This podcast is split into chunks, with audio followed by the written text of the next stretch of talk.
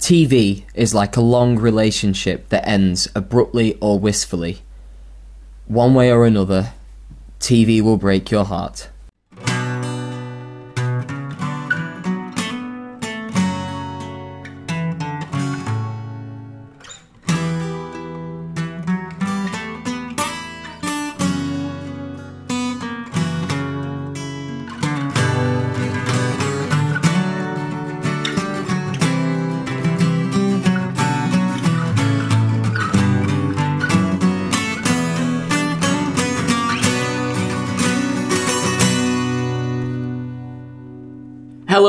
Everyone, and welcome back to The Longest Night. We are a Game of Thrones show on the Podbreed network, and we work with our friends at the North subreddit as well. My name is Rob, and I've seen every single episode of Game of Thrones at least half a dozen times.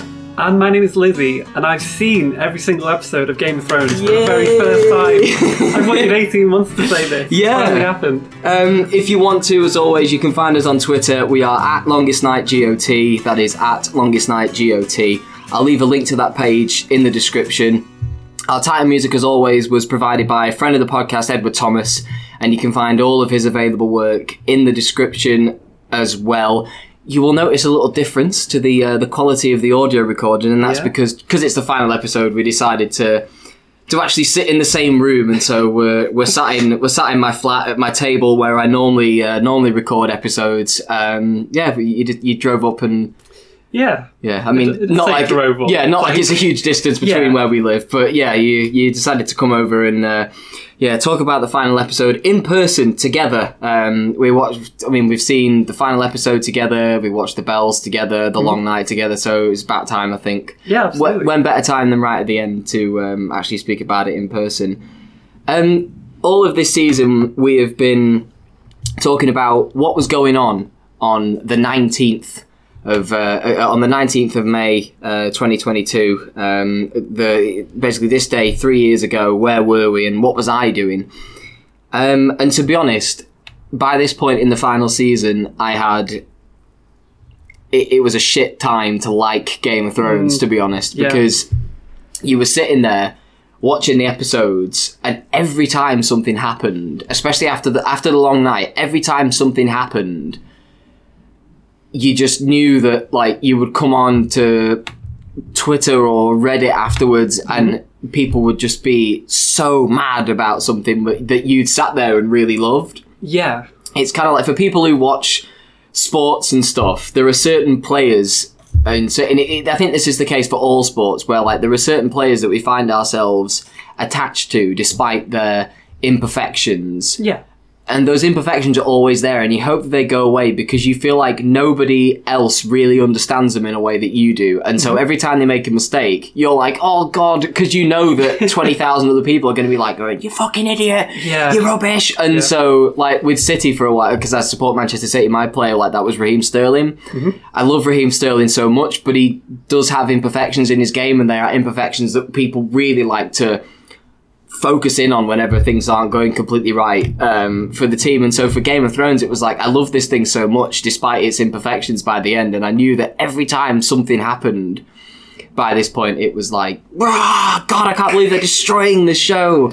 Um, And so by the time of the final episode, I was I, I was very keen to watch it on my own, by myself. Don't take in any reaction. Don't look on Twitter while the episode is airing. Don't go on Reddit for a week afterwards.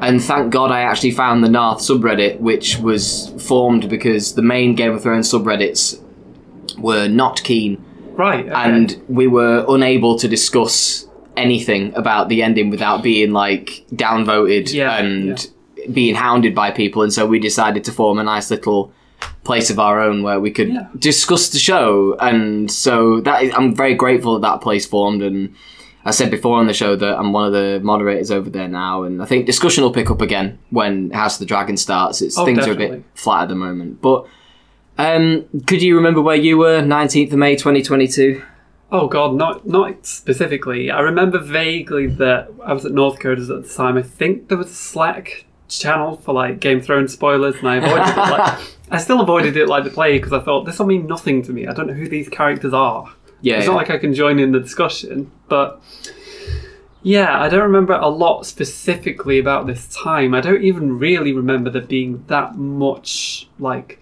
in the way of promotion. Hmm. Again, it's a bit of a, a hazy time, but Yeah, it was. Um, I mean, the other thing as well with me was that um, I actually, at this time, I was quite unwell and I actually needed to go into hospital. Hmm. It wasn't like an urgent thing, it was more of like a slowly progressing, developing situation. Yeah. Um, and I was asked, I remember being phoned up on a Monday morning after the bells had gone out, so it was the 13th of May. Mhm. And I remember being asked, We've got a bed free for you. Do you want to come in? And I thought, Can I hold off six days? And so I held off six days and I went into hospital on the 22nd of May. And I was there for two weeks. Um, yeah, I went into hospital on the 22nd of May because I, I held out for, for the end of the show because I knew that if I went into hospital, I wouldn't be able to watch it. Um, or if I'd have to torrent it or something, I, I didn't want to. I didn't want to do that, and so it was. It was worth holding on the six days for. I mean, with the gift of hindsight as well, it, it really it wasn't a bad decision. so um, I'm quite grateful for that. But um, coming back to this week of this year, we've been doing all the stuff about merchandise tie-ins this season as well. Yeah. And there was a very strange one this week that I had my attention drawn to by yourself, Lizzie, and by uh, Jack, who tweets us sometimes, yeah, and we chat with him. Um, yeah, what is that strange merchandise tie-in?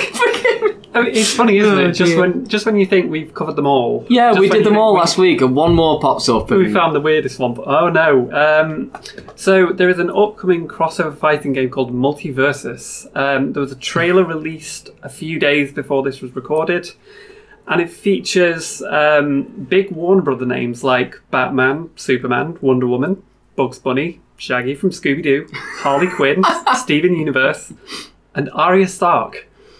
Yeah, Warner Brothers now own HBO, don't they? So yeah, um, that word multiverse is starting to freak me out a little bit because I'm now realizing that the word multiverse is kind of shorthand for all of these major media conglomerates buying everything up, and that means that they can have these kinds of things that don't really that the combination of universes that don't Yeah, that don't usually yeah. intersect and don't usually interact and touch each other. Now they can just make them do it and Mm. then say, "Oh well, it's the multiverse," and you can make memes out of Arya Stark and Bugs Bunny talking to each other because why not?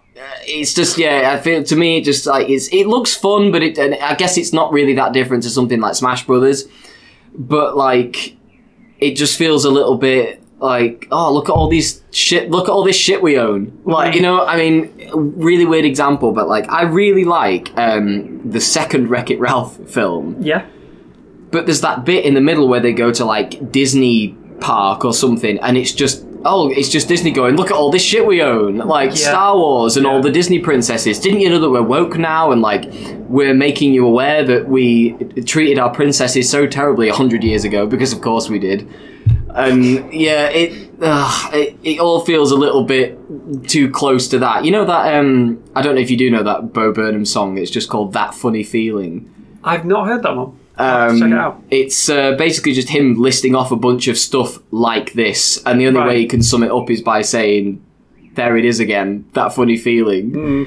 Um, and it's you know it, this the song manages to capture the fact that like not only is your childhood dying, but like it's being bought up and sold off again, and we're all kind of heading towards the end of the world anyway, and you just sort of sit there and go, "Oh."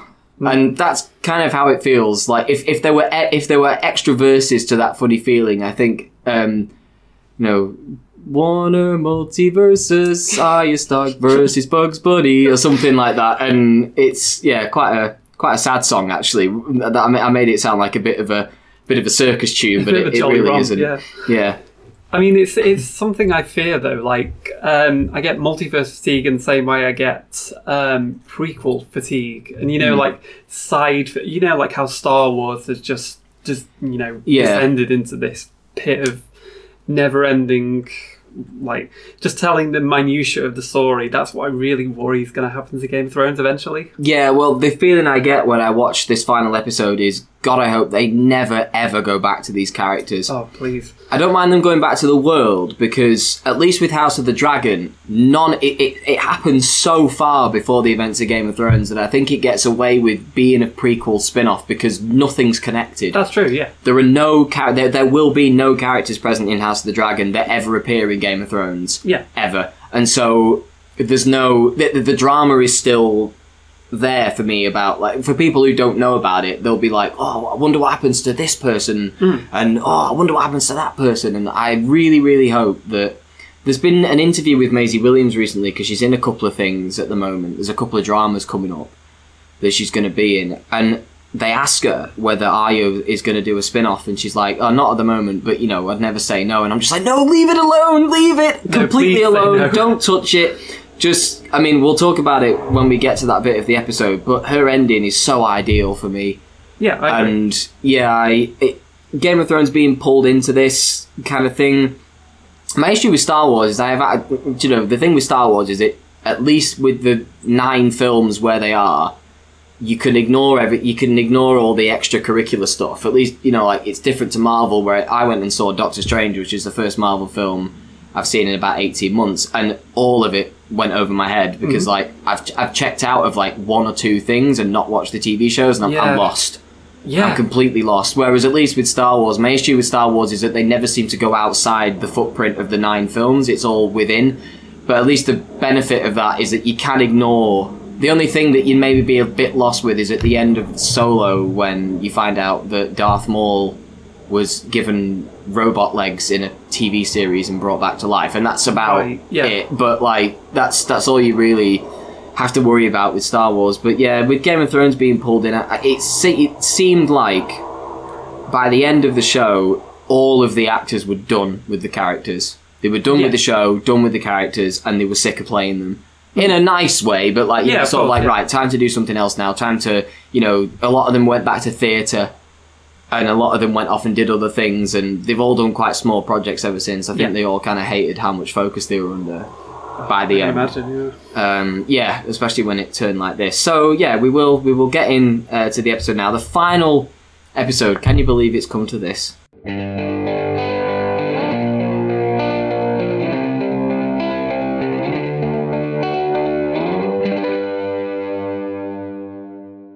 This week we are going to be discussing season 8, episode 6 of Game of Thrones, the series and season finale entitled The Iron Throne. It was written by series creators David Benioff and Dan Weiss, and it was also directed by series creators David Benioff and Dan Weiss. It was first broadcast on the 19th of May 2019 to an audience of 13.61 million people, which was the largest audience it ever it ever posted, um, which tends to be the case for Yeah. quite a lot of TV shows. So, Lizzie, the final time I'm going to ask you this: What did you make of the episode? Yes, it's alright. Do you want to expand on the all right? okay, fine. you can do that. Okay. So it's a tricky one because final episodes of series always tend to be they're up there with the most controversial ones, right? You Yeah. think of name any high-profile TV show, the ending is going to be controversial. I'm not going to name names because I don't. in one way, in one way or another. yeah. Um, and so, like, and there's a number of reasons for that. It's very difficult to please fans of a long running show who all have different ideas about how the show might end, where they want the characters to be, how they envision a satisfying ending, and so on. And as a result, it's much harder to summarize a finale like this without bringing in all of that additional baggage, you know, full of the weight of expectation that you're lugging around with it. Like, the most base level insight I can give about this episode is that it's good but not great. Like, on the plus side, there's no one conclusion for any one character where I'm left like scratching my head in bewilderment. But the tone of the episode seems to veer wildly from like one extreme to another. It starts out it's quite this tense dystopian introduction, and then it leads into the weirdly kind of sedate council scenes, and then you go into oh god that small council scene which feels like the last day of school, and yeah, yeah. it goes in the more somber direction. There's the Stark kids split up for the second time, with some presumably never to cross paths again.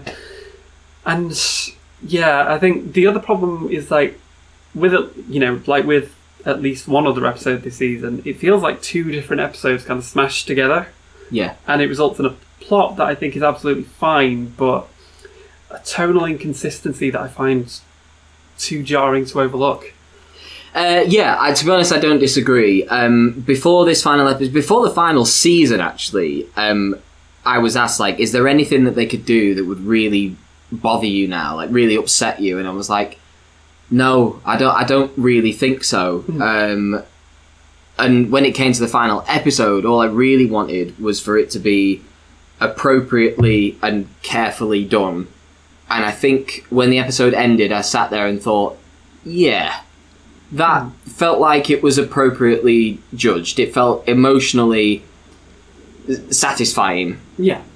but with time, uh, yeah, I kind of agree that once Daenerys is out of the way, all of the drama just vanishes. It's just Yeah. gone. It is just totally, totally gone. I think the second half is a wee bit corny in places. Episode probably could have benefited from being split in two as well. Yeah. Um, but I think it ensures everything ends in a way that makes sense.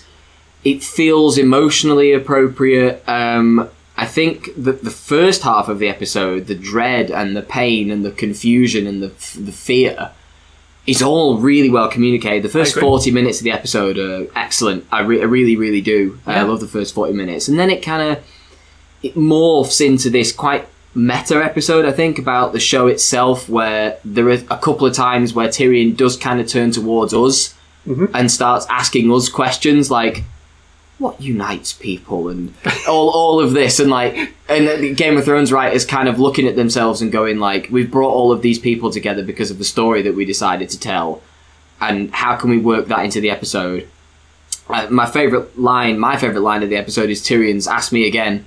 in 10 years because it feels like Jon and Tyrion are having that conversation about whether what they did was the right thing. And it feels like Benioff and Weiss talking to each other like, was it a good idea to do this? And then Yeah. the only way that you can know whether a TV finale is good or not is how you feel about it years down the line Absolutely. not right in that moment. Um, and then I think where it ends is just it's basically it's an episode about a ton of characters who are finally, finally, finally so broken from everything that they've endured across the course of the series is that they all just kind of walk away. Yeah, they all just kind of go oh, fine, and they they sod it all off and like they they give it all up.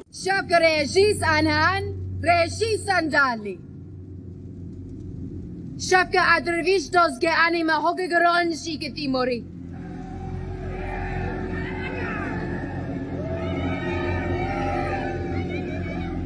shafka adrevish okuene gen mori. Reagis reagis.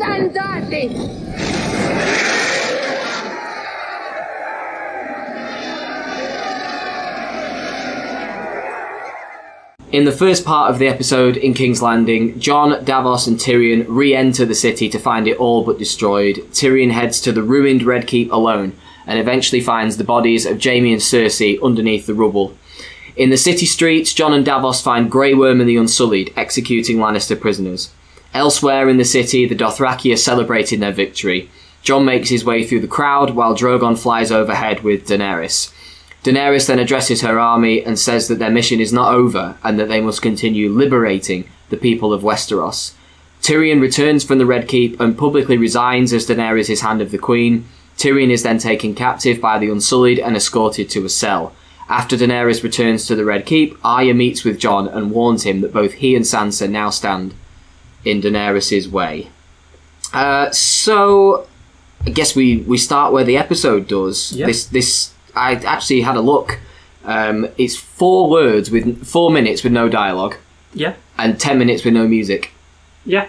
They really, really went for like silence. Like the two, I, I thought about this. The two episodes that Benioff and Weiss have directed before this, which was Walk of Punishment in season three and Two Swords in season one, uh, season four. Sorry, they both open with entirely wordless sequences where you get Hoster Tully's funeral, Yeah. with with the bow uh, trying to ignite the the funeral pyre, and you get Tywin Lannister melting down the the two the, the great sword into two swords, and both of them are entirely wordless, and this one is no different. This dramatic wordless sequence where a thousand emotions are poured into an empty space, and these feel like the darkest ones for sure. How do you feel about that opening stretch where they're walking down that street? And Yeah, I, like you, I think it's really beautiful, and like like you say, Benioff and Weiss clearly recognise how effective a scene can be with little to no dialogue.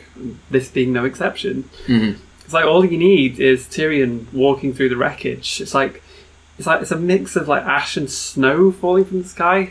Yeah, I Yeah. I think so. Yeah, um, it was hard to tell at the time, but I think what has essentially happened in King's Landing is equivalent to like a nuclear winter, Yeah. where yeah. like because there is such a huge ash cloud above the city that no sunlight's getting in, that's true. and because it's winter anyway, snow is falling, and because the whole place is burnt to hell, it's ash, and so yeah, I think it's well, it's ice and fire in it. So Yeah, that's Yeah. true. Yeah, and, and like in amid, you know, amidst this, you just see that one stranger walking in streets which you know were once crowded. You've seen Tyrion walk them a thousand times, yeah, and there's just this sea of like charred bodies. And this is even before he realizes that Jaime and Cersei are dead. I'm sure he's probably figured it out. yeah, I think that's why he goes alone. Yeah, but it's like he's sort of he's already grieving the death of his beloved home city, which has been destroyed before his eyes, and is still covered with undying flames. And it's just you know that he manages to hold in his outpouring of grief until that moment where he actually does find them. It's kind Yeah. of a miracle he does because they you know they were crushed by an entire building. Uh, yeah, the moment with Jaime's hand sticking out of the uh, the rubble is a bit like oh, okay, but I suppose they have to do that to get to the character moment, don't Oh, of course, yeah. Um, I mean, I don't know about you, but when Tyrion's walking through the Red Keep to go and find them, and he's walking through the the chambers of the Hand and like where the small council meetings took place and stuff. In my head, I imagine all the echoes of all the conversations and all of the arguments that have happened in that room down Yeah. the years, like all of the the Cersei and Tywin, like Cersei finally admitting to Tywin that like her and Jaime were in a relationship and I will burn our house to the ground before I let that happen, and like all of Cersei's little conversations with Tycho Nestoris last season, and Jaime and Cersei having that argument last season, and all of those scenes, and it's like you can hear them all.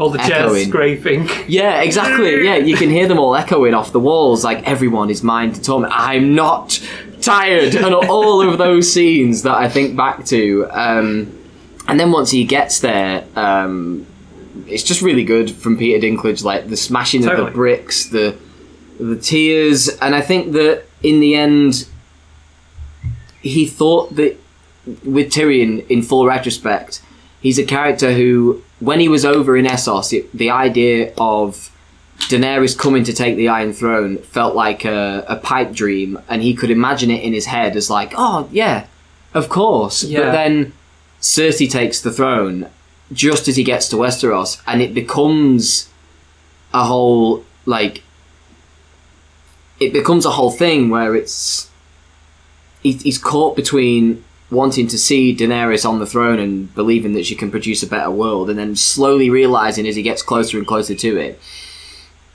that he can't commit emotionally to the idea of the way that Cersei's going to have to give up the throne. Mhm. I think he hoped that she would abdicate Yeah, which she was never going to. and no, um, I think the clo- and then the closer he gets, I I think quite a lot of this is Tyrion's fault.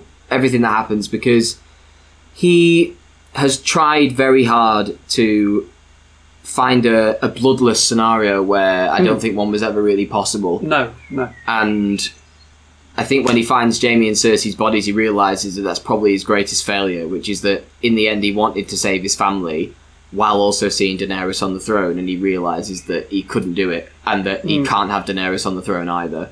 And so both of the things that he wanted are gone, and it's a lot to. Again, it all comes through in the silence. This is why I like silence in stuff because it means that you can pour your own perspective into it. Exactly. Benioff and Weiss could have completely different feelings about what Tyrion is doing in this moment, but in my opinion, it's him witnessing his dream, both of his dreams, dying and crashing at once. Yeah, he, he decides to decides to smash. um, the the stuff just before that with Jon Tyrion and Davos, and then when Daenerys flies overhead on Drogon after we've gone and seen what Tyrion's doing, feels so scary because none of them have any idea where Daenerys is or what version of her they're going to find when they speak to her again. Like the, Yeah, they're entering the city again, trying to find Daenerys and trying to find what's going on, and none of them are quite sure wh- who they're going to find and Mm-hmm. what happened up there and why she's done this and none of them have really got an understanding of the situation and they're just kind of wandering through while people who are burnt down several layers of skin just kind of amble past them wandering to nowhere. Yeah. um, what do you make of the stuff on this the, the great staircase?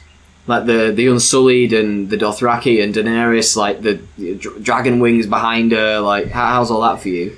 Yeah, I mean, it's funny with um, Daenerys' victory speech. Like, you know, a small bit of editing could have changed it from tense and threatening to like optimistic and proud almost. Yeah, like, yeah. You know, as we said in the last episode, she's not a villain, and she doesn't say anything particularly egregious here either. The wheel is something that absolutely should be broken, and she's right to say that people across the world have been held down by it for far too long. The problem is, it takes more than just one person to destroy it, and it can't be done with fire and blood because it's too easy to get stuck in the same cycle that way. Mm-hmm. my opinion on this scene has changed a little bit over the years. I think the imagery and is is really impressive and it's strong. Hmm. But I think they go a bit too heavy-handed with how much this is clearly, and they've said this that it's been influenced by Triumph of the Will. Okay. Um, I think they go a bit too far with like the gothic army leader imagery because it feels like the shot with the wings is cool. Like she has become the dragon. Yeah, Oh, yeah. I That- agree. that's Yeah. great. But I prefer the version of Daenerys that's in the throne room scene Mm. after this, where because it, it, in my opinion, Daenerys' mindset in this moment I don't know if it's just because they're trying to communicate how she seems to Jon and Tyrion and Arya, who are like looking up at this on the ground, like, "Whoa, this is really scary." But Daenerys isn't a villain, but a lot Yeah. of the imagery here is quite villain-esque. Yes, I agree. And I think they have their cake and eat it a little bit too much there, where they've enjoyed the idea of like, oh, we could do what if, what what if we do a shot like this? And Yeah. I, I get that she's just putting on a front for her armies, and she's trying to be like a strong commander, and that the more innocent, childlike Daenerys that appears afterwards, that's the truer representation. Yeah. But it's cool. It is cool. I think rule of cool does kind of win for me on this occasion. I think the pros outweigh the cons ever so slightly. Yeah, Um, and then Tyrion wanders up and makes a bit of a decision. So He does. yeah, what do you make of that? Well, I mean, it's a bit sudden, and like you say, there is that fear of you don't know which Daenerys you're getting. But I think at this point, I guess Tyrion's kind of he's almost given up. Like, yeah, he's got a bit of a death wish, I think. yeah, it's so it's like you know the rest of my family's dead. Why shouldn't I be? If anything, I probably should have died a long time ago. So what do I really have to lose? And you know, as we've said, it's not the it's you know, I guess Daenerys is technically queen, but it's not the Daenerys he expected or wanted. No, um, like I say, the the the reality is that the mission has been achieved. Daenerys can now take the Iron Throne, but the version of it, mm, no. And I, I imagine I don't know if this is what they actually came up with, but like I imagine in my head that like at one stage when they were writing this, they were like, um, and Tyrion and Daenerys come to blows over, and Tyrion says, "And you slaughtered a city for it." And God, the tension's so it's so tense you could hear a pin drop, and then he drops a pin. And That's true, yeah. Yeah, he resigns as Hand of the King and does his big dramatic like down the staircase. Away the pin goes. Uh, the Unsullied all stop doing the thing, and uh, yeah, Tyrion's not in a good spot. No. Does it matter what I do? It matters more than anything. When she murdered the slavers of Astapor, I'm sure no one but the slavers complained. After all, they were evil men. When she crucified hundreds of Meereenese nobles, who could argue they were evil men? The Dothraki khals she burned alive, they would have done worse to her. Everywhere she goes, evil men die, and we cheer her for it. And she grows more powerful and more sure that she is good and right. In part two of the episode, Jon visits Tyrion in his cell, and during their long conversation, Tyrion explains to Jon that he must choose between his love for Daenerys and his duty to his family and the rest of Westeros, implying that Daenerys will kill Sansa if she does not bend the knee. Shortly afterwards, Daenerys reaches the destroyed throne room. Jon follows her, and knowing what he must do if she cannot see reason, implores her to forgive those who have chosen not to follow her. But when it becomes clear that Daenerys is not going to be willing to be merciful to those who won't join her cause, Jon drives a knife into Daenerys' heart and kills her. Drogon then appears behind Jon and, noticing that Daenerys is dead, roars with grief and shoots fire. However, instead of directing his fire at Jon, the fires instead melt the Iron Throne completely. Drogon then picks up Daenerys' body and flies towards the east. So this part of the episode is basically two extended two-hander scenes. Yeah. The first of which is it has a very difficult job and it gets there very slowly. And looking back, I think this is really rewarding. I Yeah, think this is the last great, you know, the last chance for Game of Thrones to do a great two-hander, and I think it, I think it does that. What what takeaways have you got? Because it's quite a meaty conversation that they have. Yeah, and if you put Tyrion in one of these scenes, you've got gold usually. And that speech to Jon kind of acts as a way of reminding the audience of what Dany's done over the course of eight seasons. It's like, like we were saying last week, this this isn't a sudden change. It's hmm. been this kind of growing like a monster that we've helped create by Yeah. cheering her on while she's done this over all these years. And yeah, it just it does bring home the fact that you know, well, if you tolerate this, then your sister will be next. Any Manics fans listening right now? um, yeah, like when he mentions the khals and stuff, I think back to when we were covering Book of the Stranger, which is the episode that that happens in, and I remember you bringing up, unprompted by me, like that you were a little bit like, mm, "She's done this again." yeah, Uh, are we a little bit concerned about this? Um, but yeah, it's not easy to explain what happened in the last episode, but they do a really good job of what, explaining what's happened, not just in the last episode, but across the previous eight seasons. I think Tyrion has to slowly pull Jon's head out of the sand about this, where, yeah, Daenerys. I think a lot of people in Essos are always going to be very thankful for the things that Daenerys did, but I always think back to Sir Barristan saying about Daenerys' father, where it was like he doled out justice to those he thought mm. that he deserved it, and every time he did it, he felt more powerful yeah, and more right. And it's like Tyrion, you are just saying Sir Barristan's words verbatim, mm-hmm. which to me confirms that Tyrion replaced Sir which is Yeah. why they killed him off. Because Yeah. you can't have two of those kinds of characters together. I often wonder what Sir would make of this, whether he would still be supportive of Daenerys up to a a certain point. I, I often I often wonder about that. Um, I mean, I don't really know why, but uh, it's just something that comes up. I wonder what Jorah would have made of it as well. But then That's again, true, yeah. if Jorah and Sir were here, there's a strong argument to say that this wouldn't have happened no, because Jorah and Sir Barristan were always quite good at going now easy now, like yeah, you want to get, you know, you're getting a bit, you know, hot headed, and that's fine. We understand why, but maybe not. You know, you, you want to achieve your vision without resorting to authoritarian warfare tactics. So let's let's calm it down. but, even, yeah. like even then with Tyrion, um, there is, you know, her response was always along the lines of, "Well, you know, maybe you're just another Lannister, maybe Hmm. you're one of them." And I guess you could say that for Sir Barristan and Hmm. Jorah as well. Obviously, Jorah spied on her for the Lannisters. Yeah, yeah. I think there was a there was a love between Jorah and Daenerys that never existed between Daenerys and Tyrion. I just think that, that there was an affection. There was a genuine. I think Daenerys saw Jorah as a kind uncle or a father, whereas Yeah. Jorah had other intentions. Um, I am a little bit confused in this scene about Tyrion saying that he was in love with Daenerys, but not as successfully as Jon. I, I don't really know what that means because I'm so glad that they didn't go for like Tyrion's in love with Daenerys because I'm so tired of people lusting after Daenerys and then being I don't know quote unquote friend zoned or advisor zoned or whatever. Um, I yeah I didn't.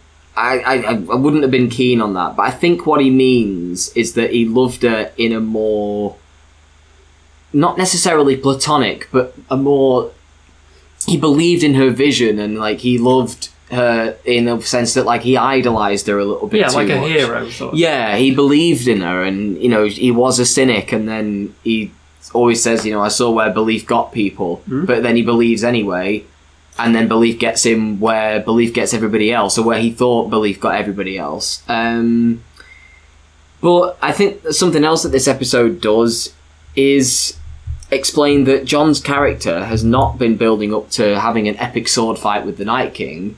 It's been having to choose between, as Maester Aemon says, honour on the one hand and those he loves on the other, which is all the way back in season one, episode nine, where it says, if your father had to choose between honour on one hand and those he loves on the other, what decision do you think he would make? And Jon says he would do what was right, no matter Yeah. the, the cost. And Maester Aemon says, well, your father is one in 10,000. And so Jon is faced with a similar moral quandary here, where it's like it's another trolley problem presented to another character in the show, where whatever decision whatever decision they make is going to hurt, Yeah. and you have to make the one that will hurt the fewest people. And love is the death of duty is something that's hung over Jon's character the whole time, and here it comes. And we'll talk about that in a second. Um, if I have one criticism of this scene and of the episode generally that like I always think about, it's that Tyrion and Jon tell us how Daenerys is feeling before we get much of a chance to speak to Daenerys. Yeah. That's true. There is a level of interior psychological analysis which doesn't happen with Daenerys until we get to the throne room.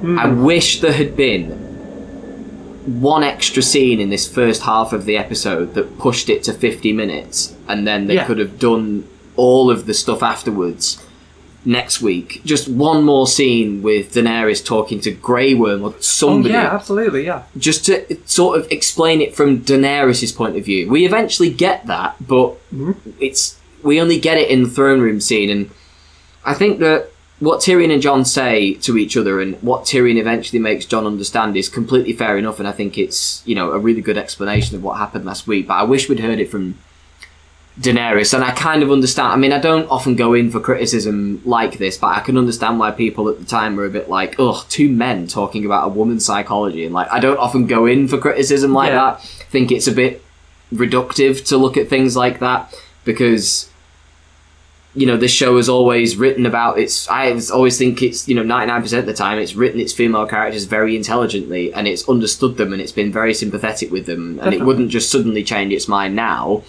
I always think about the Rotten Tomatoes consensi or consensuses about the um, the final two seasons, where um, in season seven it's like Game of Thrones roars back with powerful storytelling and delightful visuals, um, and and a particular focus on the female characters. And I'm like, okay, this is enough of a critical consensus that this many critics are focusing just on how the female characters are represented Yeah. wow. And then in the final season, it says um, Game of Thrones shortchanges its female characters in a mad dash to the finish. How? And I'm like, I don't think it does shortchange it. But this is what I meant about Battle of the Bastards, where it was like, feminism isn't good things happening to women. no.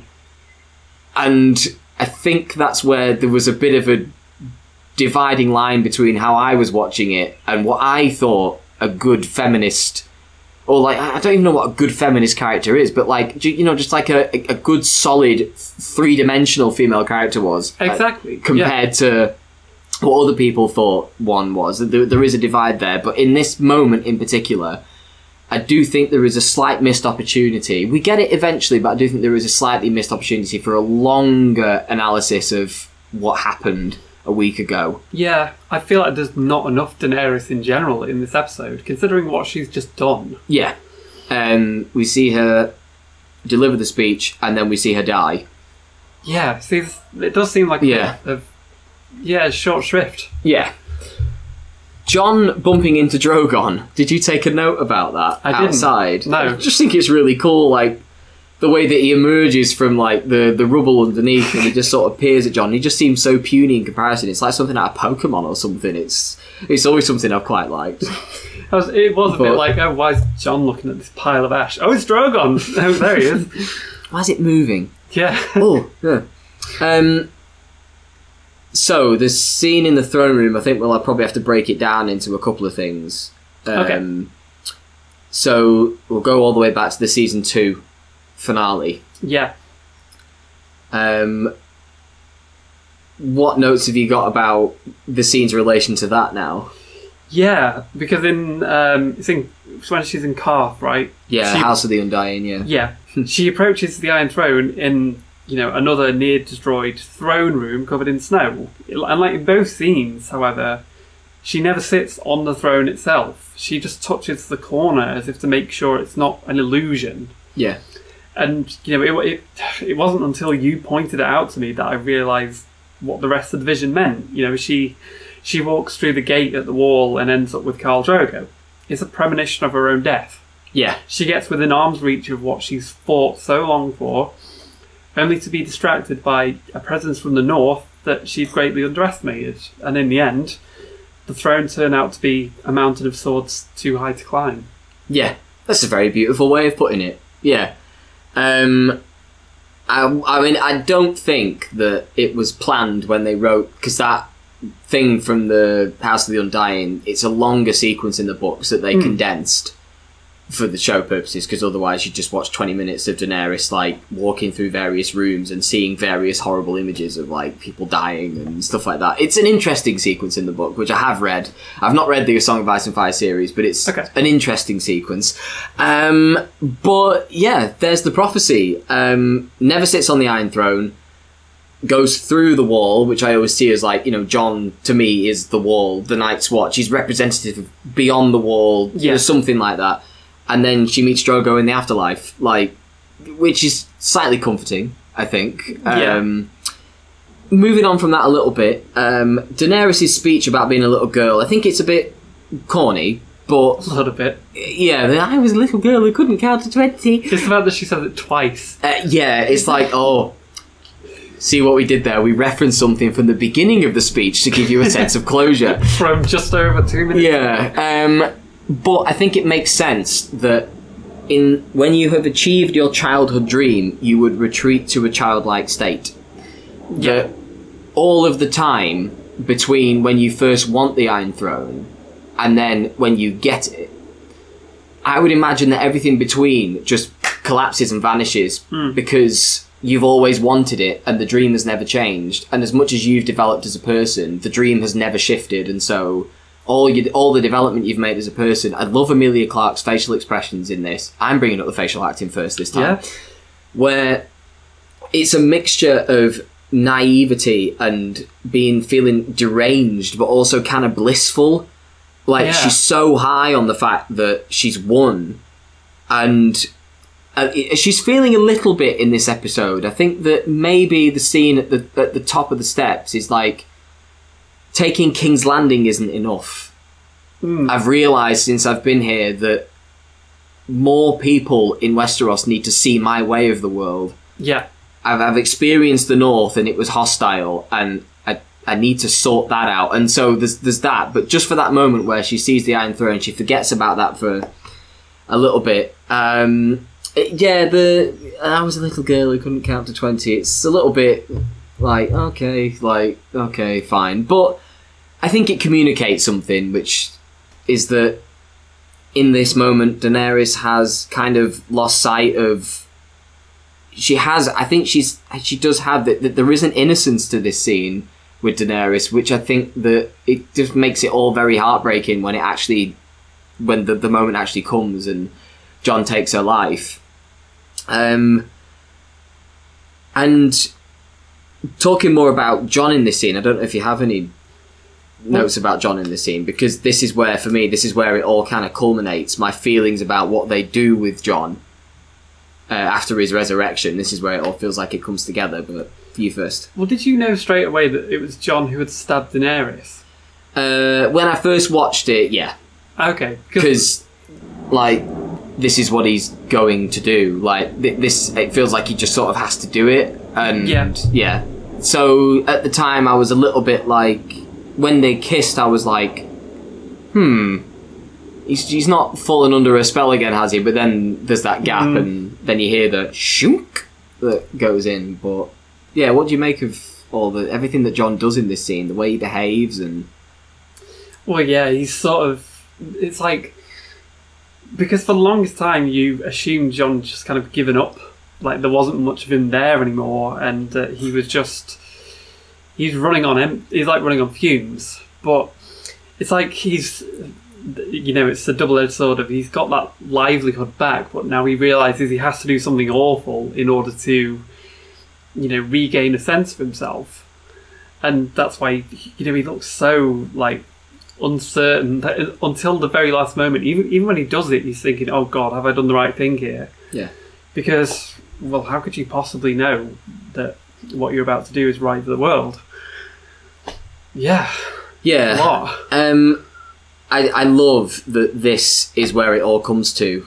The Jon and Daenerys, star-crossed lovers, Song of Ice and Fire, destined to be together and save the world and save it from White Walkers and bring the dawn and all that shit with all the prophecies and stuff, which is just that this is where it ends. All of those grand prophecies and all of those things, all those theories that we all had and Jon's big hero moment, in quotes, is him crying his eyes out, begging Daenerys to change her mind, eventually stabbing his lover to death, uncertain about whether he's even making the right choice. Yeah, And if that isn't a classic Game of Thrones subversion of a fantasy hero trope, then I really don't know what is. I think Totally. a, I think a lot of people make fun of Jon's role in the final season, and a lot of people who don't make fun of him but are angry with the fact that his role in the final season is diminished. And this is what I was talking about a few weeks ago, where a lot of people were angry that Jon's role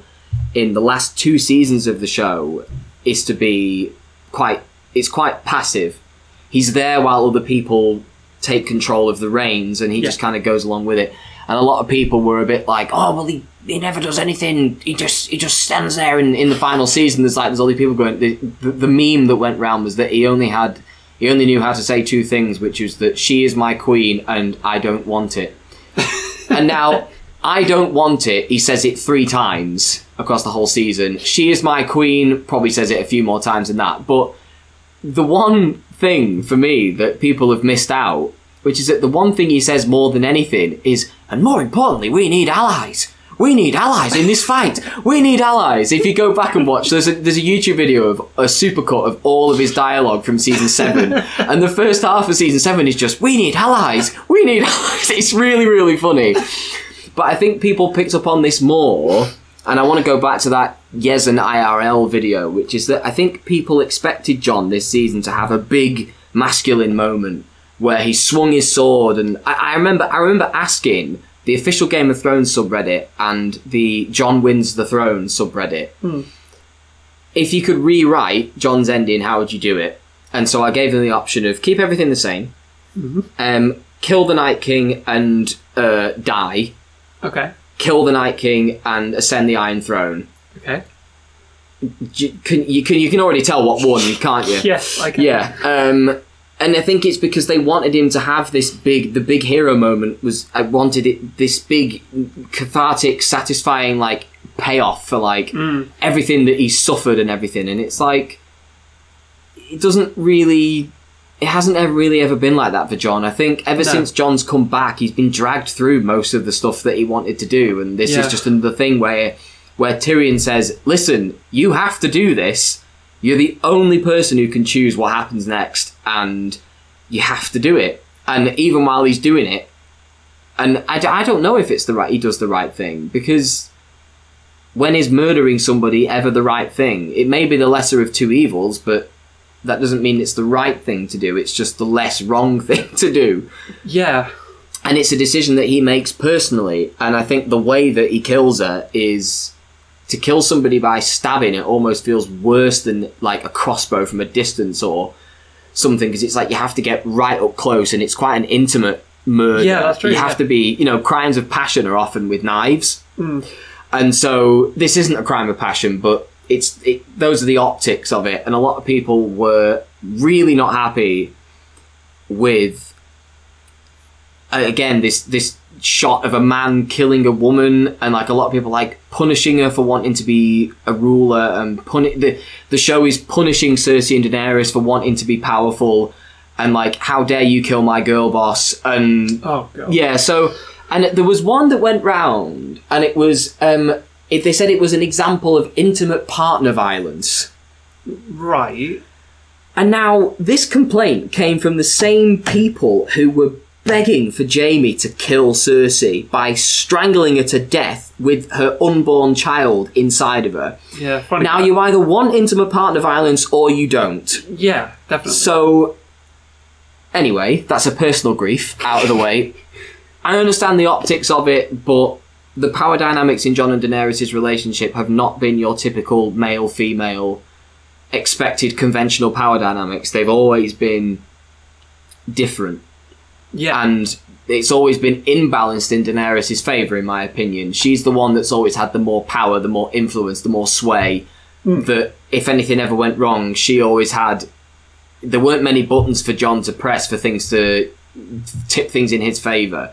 Like Daenerys always had her finger hovering over the button that if Jon didn't do what she wanted, she wasn't going to go and help him, yeah. and she could have done anything. He, he was a prisoner on Dragonstone yeah. when he that's true, first yeah. went and met her. There's always been this slight imbalance, and so Jon's been very passive this season, and he's done a lot of things that you would not associate with traditionally masculine central icons in fantasy stories. And I love characters like that, but Jon was never one. No. Um, and yeah, I think with intimate partner violence, like, uh, I mean, if you read it at a very base level, yeah, I get it. But if you step back a bit further and actually look at it, uh, no, I don't. I don't really see it. Yeah. And especially when you're begging for, oh, Jaime should have strangled Cersei. No, he shouldn't. he absolutely shouldn't. That would have been horrible because his unborn child was inside of her. Yeah, and like just going back to Jon a second, there's always been a kind of reluctance to his character. Like, Hmm. you know, you have to join the Night's Watch. It's the right thing to do. You have to be the commander of the Night's Watch. It's the right thing to do, even though he doesn't want it. Same with being, you know, king, in the, North, and Yeah. being brought back from the fucking dead. Like, he's never wanted any of this, but it's because he's got all these people in his ear Hmm. telling him it's the right thing to do. You have to do this, and Yes. you know you from that you form a contact. So it's like if if, if all these people are telling me that I have to do this, then well I have to do this. I don't really have a say in the matter. yeah, it's love or duty and Yeah, Yeah. But Emilia Clarke again, the heartbreak and confusion in Daenerys' eyes when she realizes what's happened is devastating. Like yeah, she realizes in that moment it's like this is where the dream dies. Hmm. Somebody that she thought that she loved and thought that she could trust betrays her. And from Daenerys, I mean, that's not what actually really happens, but from Daenerys' perspective, that is absolutely what happens. And I think finally in this scene, we are grounded in Daenerys' perspective of things. This, they don't get to choose. We we realize that she slaughtered so many people because she thought that Cersei was using them as a weapon, mm-hmm. and like it's just she's completely lost like all the it's all like all the cognitive capacities that would give you the the ability to tell right from wrong and what's my vision and what should be. You know, Yeah. th- they're pushing so far for your version of the greater good, and then like you finally get to touch the Iron Throne, and Jon is there, and it's like she can she thinks, oh, we can forget everything that happened. Like we have the dream now. We we can break the wheel together. We can be together. It's ours. Yeah. And in the end, it all just it ends with a knife in her, and Yeah. it's, it's, it's, it really is. It's horrible. It's it, it, the scene has a lot to deal with because Daenerys is very scary, but then the moment when the knife goes in, all the she becomes this very frightened little person Much like she was in season one. at the very at the very beginning as well. Yeah, it feels like it's a complete reset, and Jon's like holding her, and the knife's like jutting out of her, and he's crying his eyes out, and she's crying her eyes out while like the blood is pouring out of her nose and mouth, and ugh, yeah. Um, but then we get onto the the next bit with Drogon. Um, what's your interpretation of what Drogon does? Well, I'm kind of disappointed that we didn't get to see Drogon burn Jon. I Yeah. I don't know how like you feel about this. We'll obviously Hmm. come to it, but like I'm sure I'm not the only one wondering if Jon could survive fire the way Daenerys did when Drogon was born. Hmm. And you know, it's it's been this question that I've I expected it to come up at some point, and it never did. Uh, well, it's because all the way back in season one, Jon did burn himself.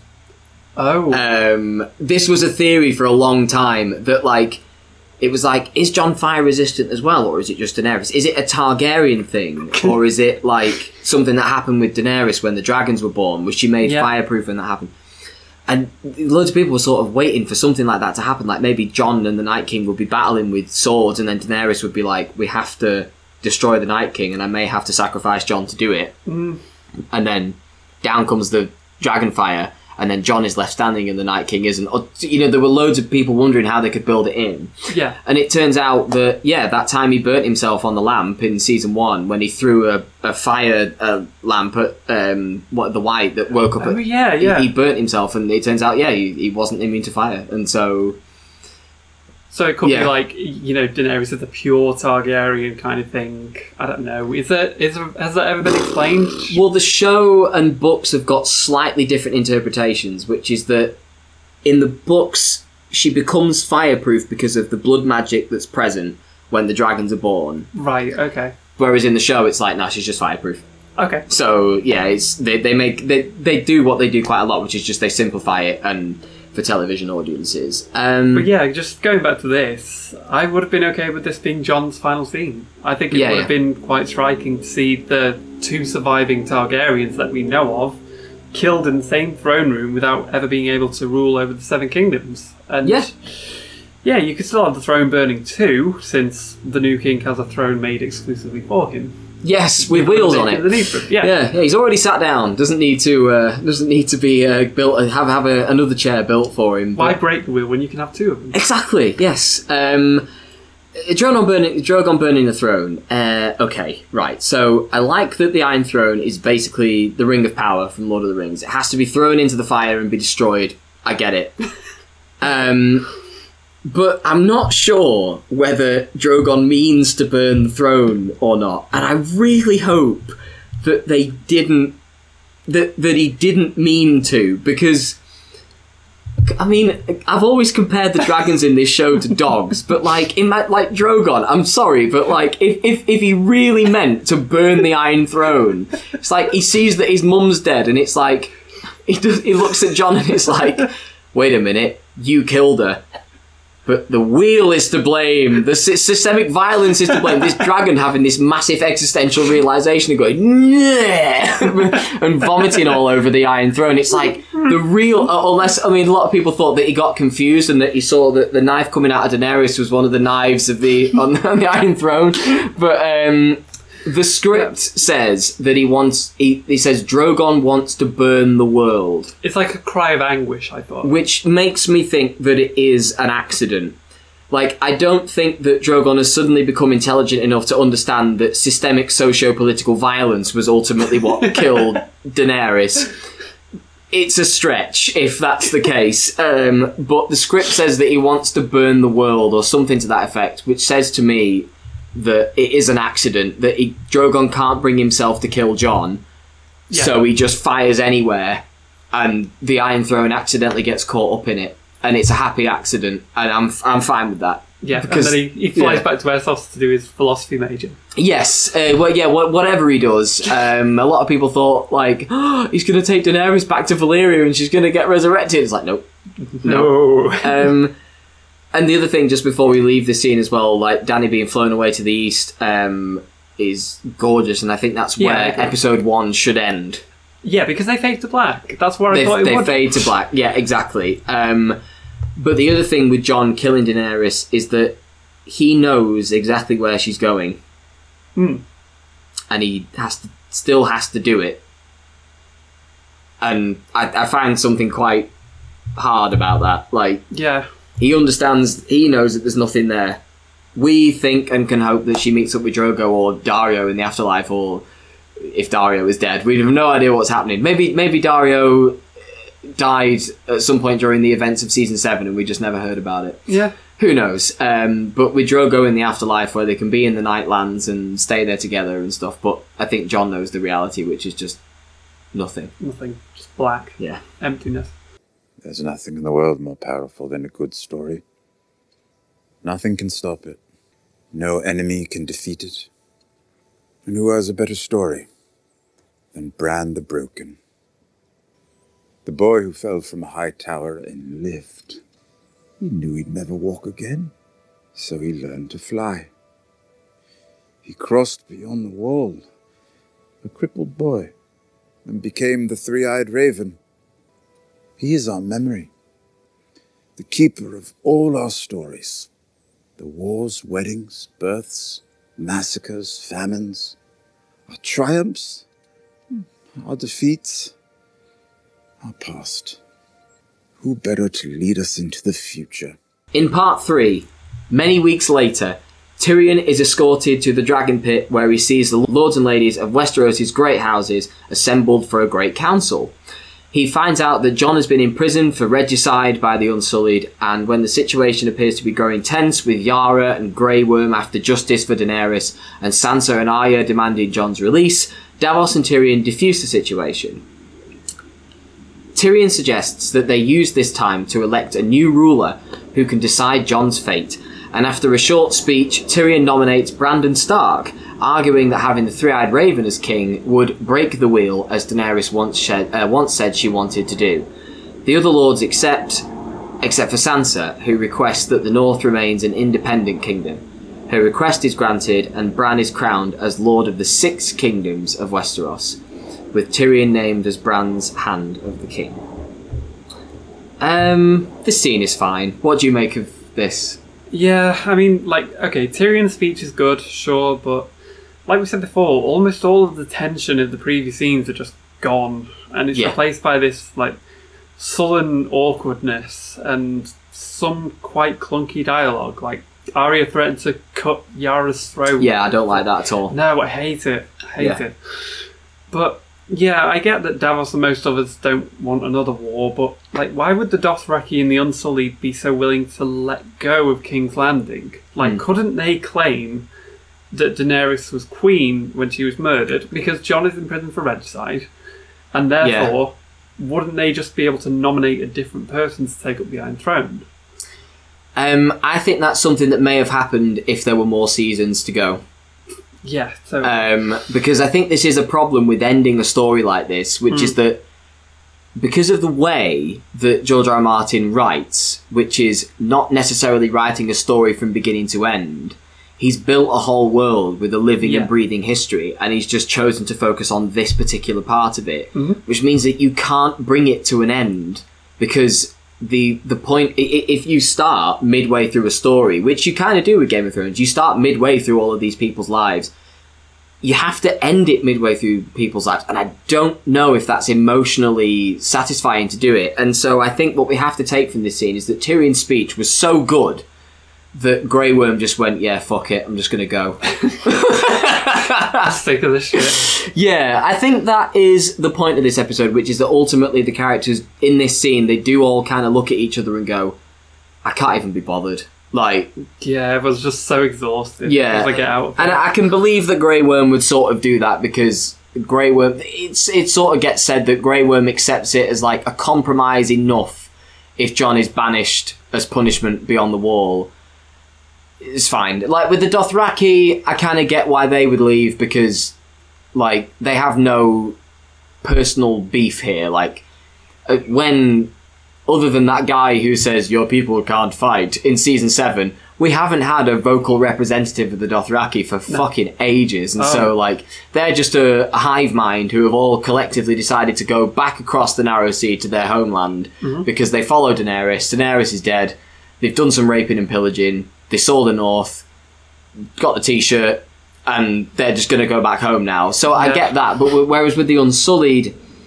Grey Worm is their vocal representative for how they all feel, apparently, and I think the majority of them would be like, "Yeah, I kind of want something done here," and Yeah. so Grey Worm's like their leader, and Grey Worm's probably a bit like, "You know what? I've lost somebody too.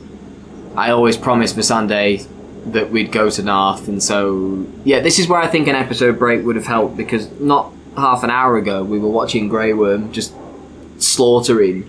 Yeah. Yeah, I guess Daenerys dying probably changes the way that he's feeling, but uh, yeah, it, I think it's that really. It's that Grey Worm thinks like, well, I lost Missandei here. Do I really want to stay? What is there to stay for? Tyrion gave a very convincing speech. Okay, fine, we'll go to Naath. Whatever. Like, I think it's just it's something that it's the logic of the fact that the story is ending. Like, I think that's just where the logic comes from. It's like we have to wrap this up somehow, and so we'll give a nice poetic ending to Grey Worm. And like, and when they were talking about going to Naath in the second episode of the season, I think everybody at that time was thinking, well, Grey Worm's going to die then.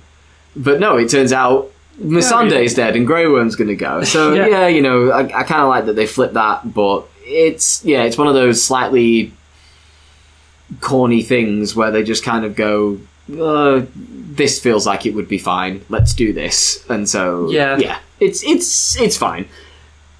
I guess the un- like I'm glad they shot down the suggestion of an election. Oh but- fuck me! I was so relieved when they started laughing when I watched that. I was like, "No, God, no, not democracy, please."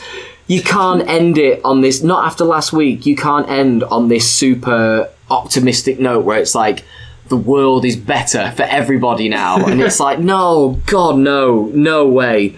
Because something I do like about this episode is that as much as they tie up a few ends conveniently, there are some things left open where it's like if there was to be a season nine, there are loads of things that I could easily see, like Oh yeah, thanks. just being Thanks. upended, like um, Sansa being crowned queen in the north.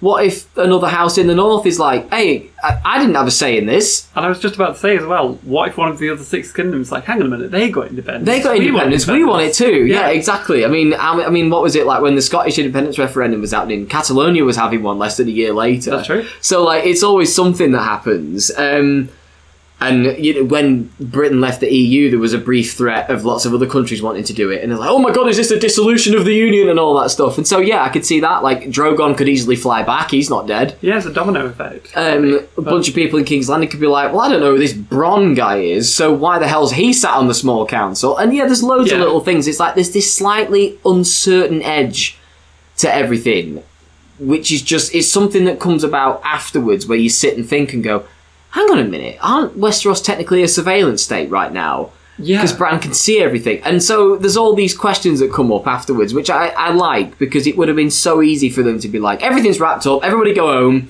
Like, it, it, it wraps up for some, but not for others. yeah, Um, yeah. But yeah, the, so the change in the weather and Tyrion's beard are all we have to work out how many weeks have gone by. Because I know they don't like doing cap. They did captions in the first episode with Winterfell and King's Landing and Oh, yeah, yeah. Castle Black and stuff, but or, or something like that. But I wish they'd done like a four weeks later thing or a, a clearer indication because a bunch of people when we're watching this all just like had a, br- a week's break in between the episodes, like we keep saying. like there were loads of people watching this episode at the time, like wait, so is this the next day or like the, the next week or like is this a year later? Like who knows when Yeah. they are? So Where's all the ash gone? uh, yeah, exactly. Where's the snow? Where's you know where, where is all of this cloud? And yeah, I think it's about a month yeah, at that least, passes in that least, black yeah. space. But um, yeah, I'm really glad they don't go for Sam suggesting democracy. The way he gets laughed out of the room feels appropriate. Reminds us that I don't think we're really supposed to like many of these people. No, it, and we're Like- also supposed to feel like. Well, a lot has changed, but in only in some ways. They're still lords and ladies. Yeah, They're still the upper class who see people, the common people, as equivalent to dogs. yeah. when it comes to their intelligence. So, yeah. Um, Tyrion's speech is a bit Emmy friendly. It feels a bit like this is the scene we're going to submit for consideration for the Emmys. But it Yeah. makes sense. It works. Um, ultimately, the mistakes that these characters have made is the big mistake is that they've forgotten their own history in pursuit of something greater this this pursuit of the greater good and Tyrion's like there is no greater good like we've all stories they're really powerful and they bring us all together but we've been following the wrong stories we've been Yeah. listening to the wrong people stories about that we all bought into and I think this is Game of Thrones kind of taking a look at itself where it's like how did we get here where we have one major character responsible for a war crime thousands of people around her pushing her and enabling the horrific events from the previous episode yeah. and so Tyrion's like, let's still, you know, we can't forget that humans are united by stories, but let's talk about this guy instead. Yeah. Who has a better story than this guy?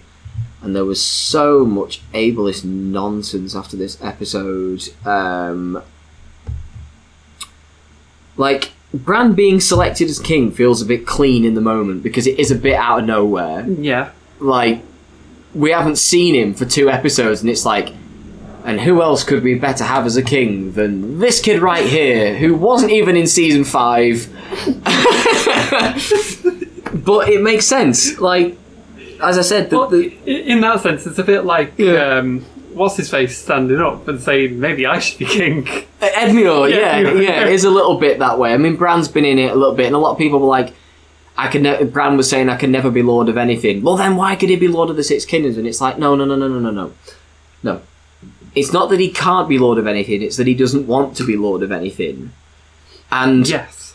that is what the show is arguing right now, which is that a desire to rule makes you unfit to do so. Yes. So why not give it to the person who doesn't want it? Genius. Takes it on as a sense of duty. Yeah. It's perfect. It just he does it because he has to. Why do you think I came all this way? Like because he kind of felt like he did as, as he said before, he can't see the future, but he can piece together fragments. Hmm. And he can see himself feeling like he might need to take on a great responsibility at some stage Yeah. and this is the great responsibility and i like the fact that the two people running the country at the end are a guy in a wheelchair and a dwarf Yeah. It's awesome.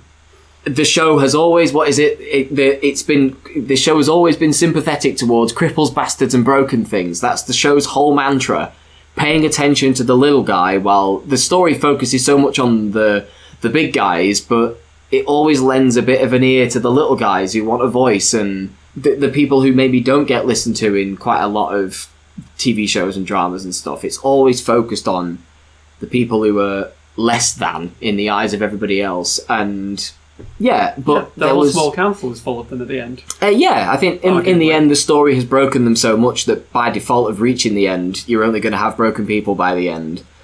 Um, but yeah, there were lots of mean spirited and quite dismissive responses to this who has a better story thing. It's not meant to be taken at face value as a literal like Bran has the best story of anybody in the show.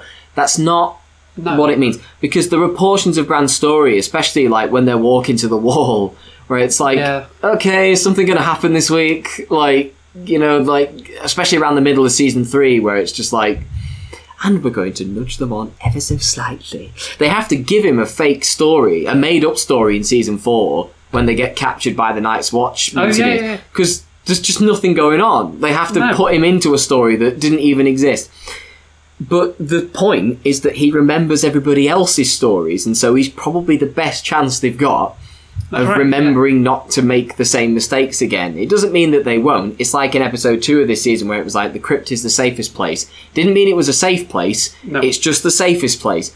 And so this who has a better story is is it means something larger. And so loads of people were like, well, Jon has the better story. Daenerys has the better story. They all have the better story because Jon did this and he did that, and it's no, no, no, no, no, no. Not what they mean. It's like Bran just got dragged everywhere, and that was it. And he hasn't done anything, and he's boring, and he's weird. And I, I do think that there is an element of tragedy that they're searching for in this episode, and that they've searched for with Bran, this boy who lost his identity to become the Three-Eyed Raven. But because he became a bit of a meme, I think it kind of disappeared. Yeah. He, he became a little bit of a comic relief character. This is the fact that he was so awkward with Yeah, people, yeah. and so I feel like there's something lost there, unfortunately, that this this kid who lost himself taking on this great duty because of his magical powers, um, it is something that does kind of get lost, unfortunately. Um, but it makes sense that he would be king. I think that if if you have a guy that can see everything, Well, yeah, he's a. if you have a god in your midst, then Yeah. make him king.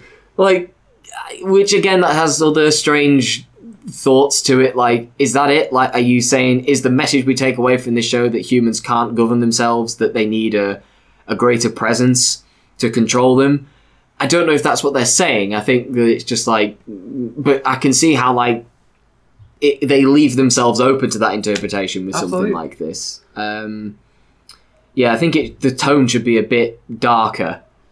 Yeah. Uh, it, but it feels like it's you get the big celebratory Stark theme and all hail Bran the Broken and stuff like that. It's all a bit yeah. It's like they get they edge close to that kind of you know everything's just got to go back to everyone squabbling all the time at the beginning, and then they just sort of Yeah. do away with that.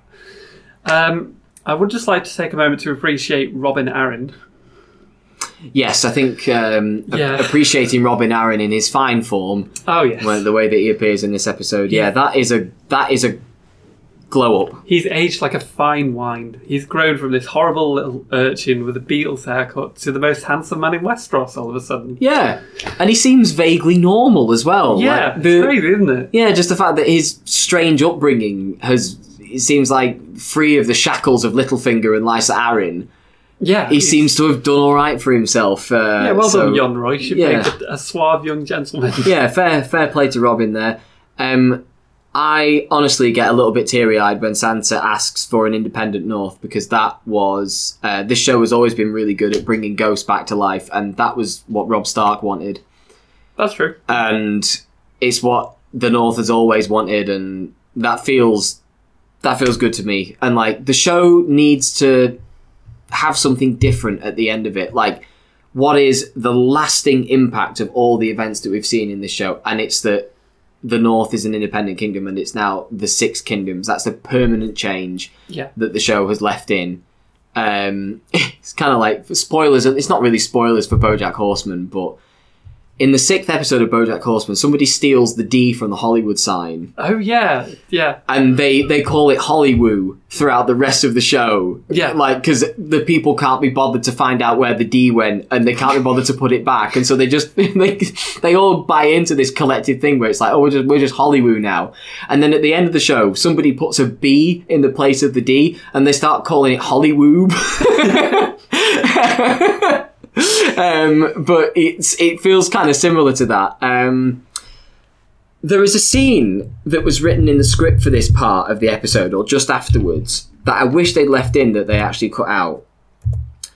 And it's of a beetle crawling over Bran's hand, Yeah. and he just watches it and lets it walk away. And after everything we discussed last week, Yeah. I'm like, it's, uh, when I read that in the script, and when I read that that was originally in the script, I was like, no, why didn't you leave that in? That would have been That's genius. yeah. Because it's just this huge callback to like four seasons ago, and it explains everything about the decision they made Exactly. to have Bran be king. It's like he doesn't have the urge to smash. No. Like, That's it's beautiful. It's great. It's such a lovely little poetic image, and I wish they'd left it in. I don't know if they ran out of money and couldn't do a CGI Beetle, or Isaac Hempstead Wright wouldn't let a little cockroach crawl over his hand, or something. Hmm. But I, I really wish they'd left that in. That I know. I understand that they have to, you know, you have to kill your darlings, but like that would have been a really good like to help people understand a little bit more, to make them question the decision a bit less, Yeah. to make it feel less like it had come out of nowhere.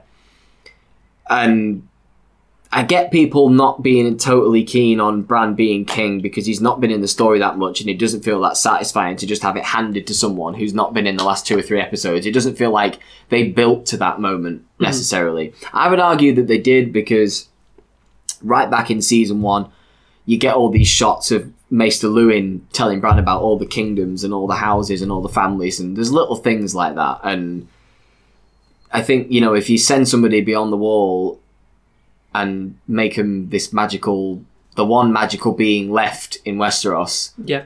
then yeah, why not make him king at the end? It makes sense. the not? build up was a bit up and down for me, but I think the conclusion Yeah. that they get to it makes sense. I agree. Um, I get why people weren't entirely happy with it, but uh, my sympathies end when they start getting all like, "Oh, well, he's not." he- You know, I mean, they don't say it out loud, but like there is a bit of a you know what they're implying. yeah, th- th- there is a bit of a, a bafflement that someone in a wheelchair would ever rule anything. But um, on we go. Even though we've already seen it in Dorne.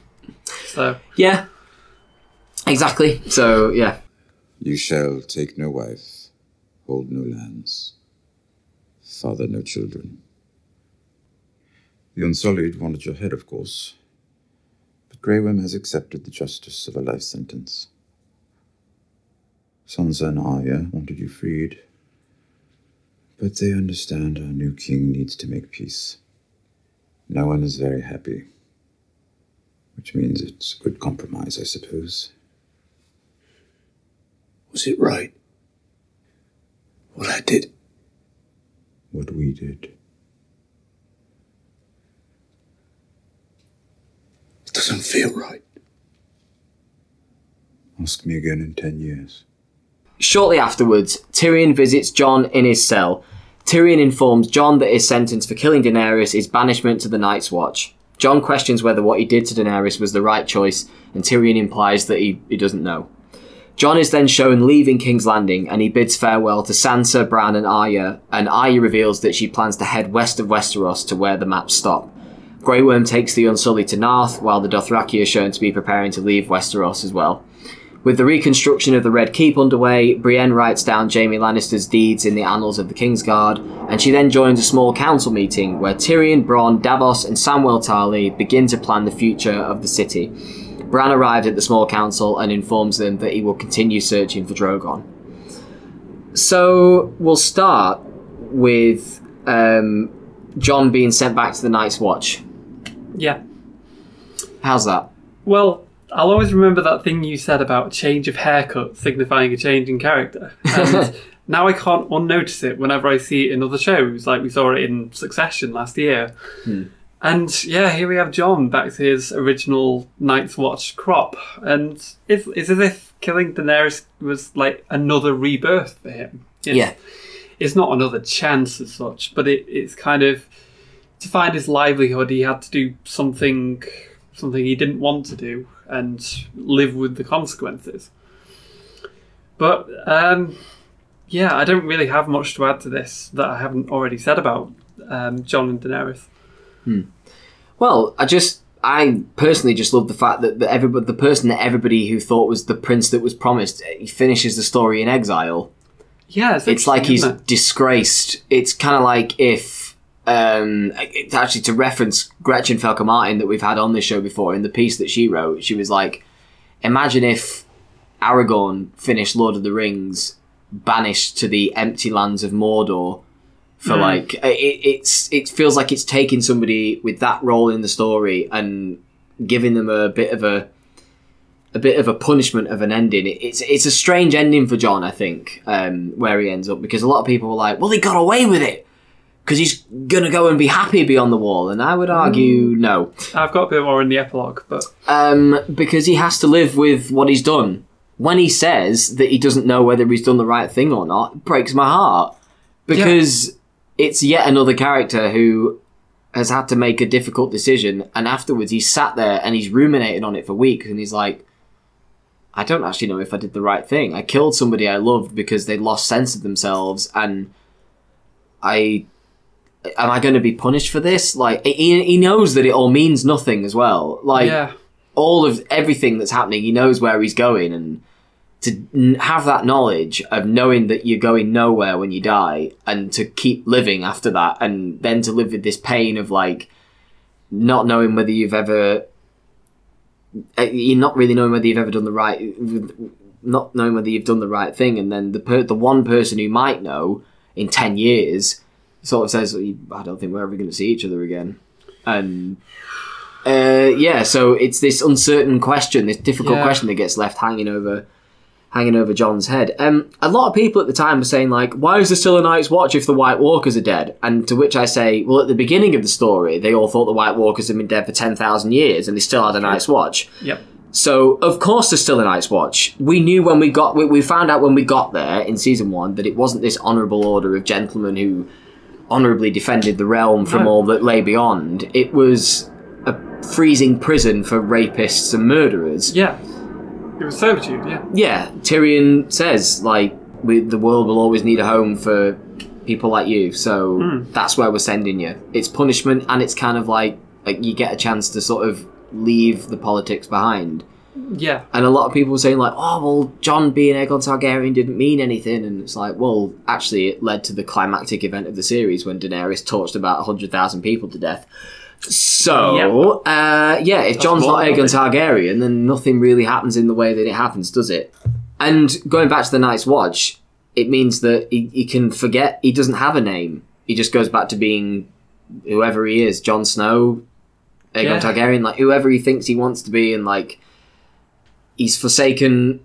You know, you you you forsake everything that you've done when you join the Night's Watch, and you dismiss it all, and you can leave it behind. And I think that's probably best for Jon because the world of politics has never really worked for him, and ever since he's been dragged back from death, it feels like he's been dragged through the politics of the world of Westeros, and he's like, "Yep, seen enough.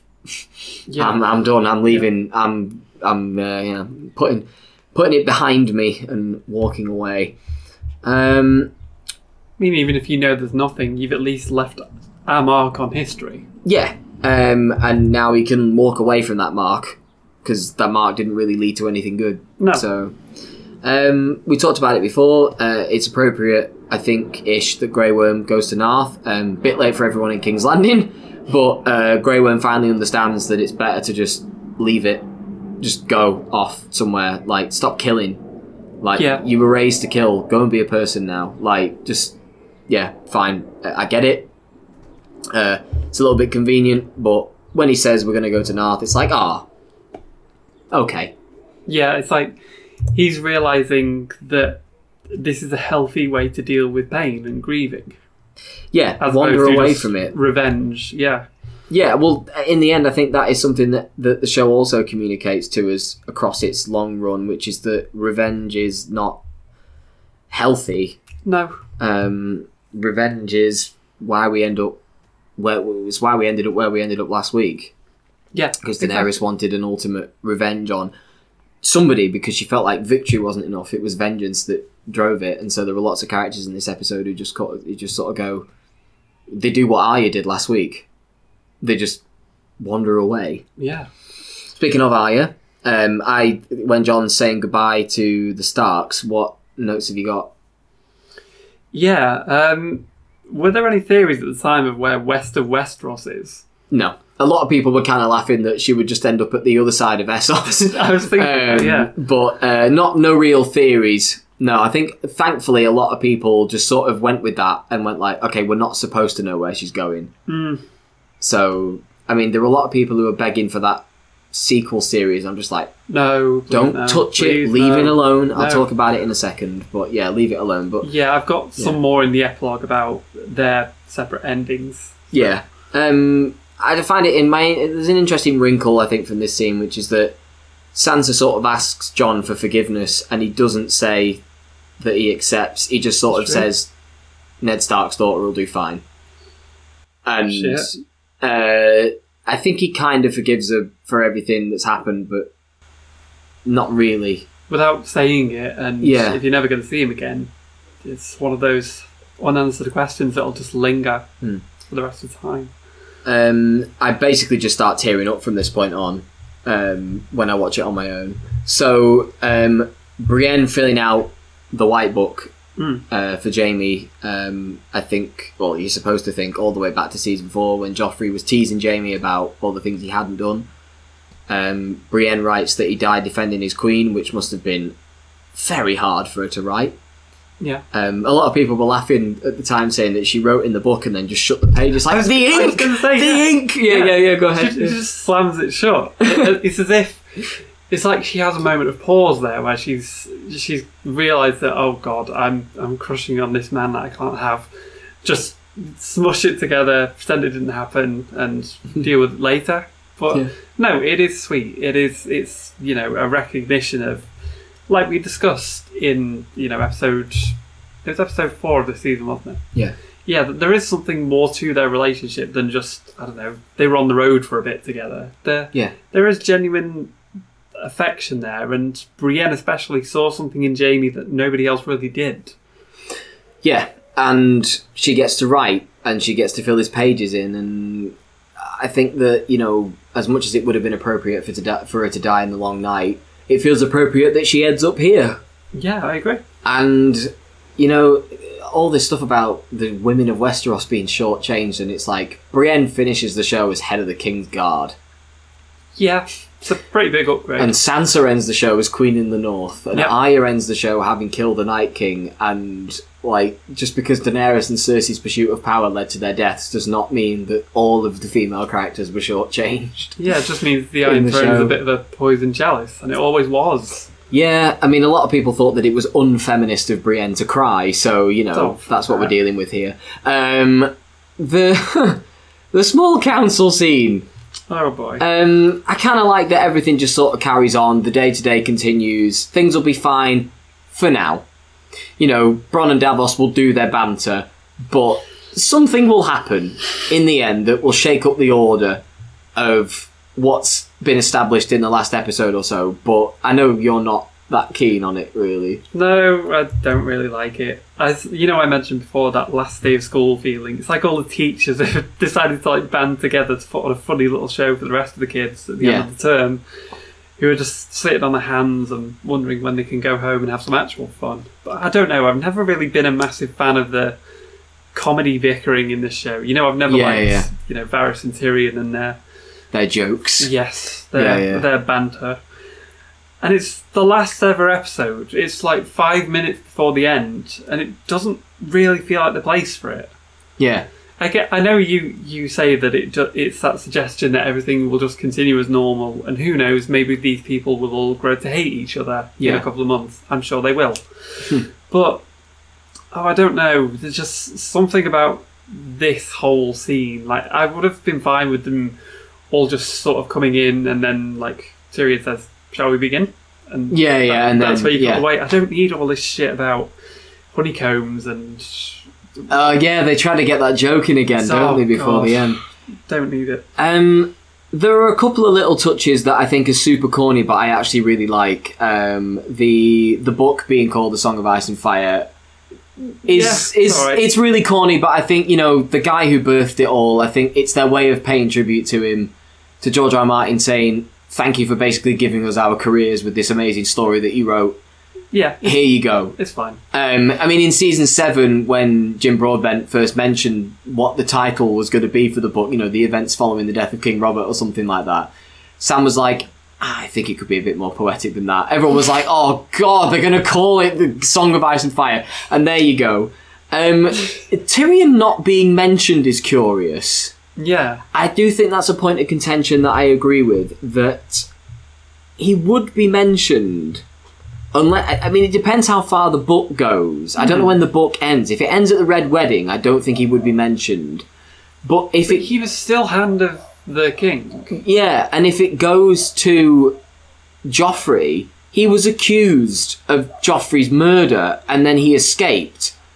Yeah. And so you would bring that up, I think, but I think it ends at the Red Wedding because that's where a lot of people consider the events after the death of King Robert to kind of end. Everything that happens after that in season four is kind of tying up loose ends. The War of the Five Kings kind of semi officially ends with the Red Wedding yeah. Um, because Renly's gone by that point. Balon is off the map. yeah. Robb Stark is dead. It's only Stannis and Joffrey left, but by that point, Stannis has been defeated at the Blackwater. It's it's all so I get why Tyrion maybe wouldn't be mentioned, but he was still Hand of the King, and so eh. I think it's one of those jokes where it's kind of like Tyrion has an opinion of himself that he tries not to let become too strong. He clearly has a high opinion of himself, and I think it's a little more fun being poked at Tyrion. It, and no. also, it might not necessarily be true. He might just be sort of gently ribbing. Yeah, you, it's a bit. I know that meh. it's not really in Sam's nature, Yeah. but you never know. Um, I like that Bronn is on the council in a weird way because as much as I dislike that he's on the council, I think that's kind of the point, which is that he is a guy who played a section of the Game of Thrones and won.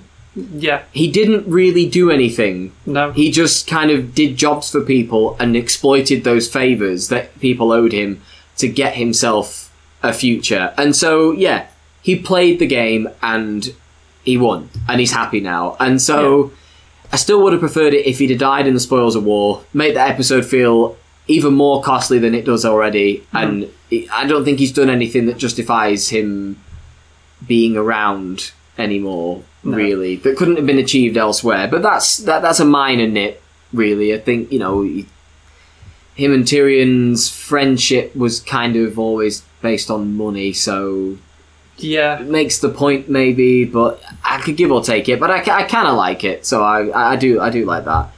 Um, Podrick getting his walk on moment.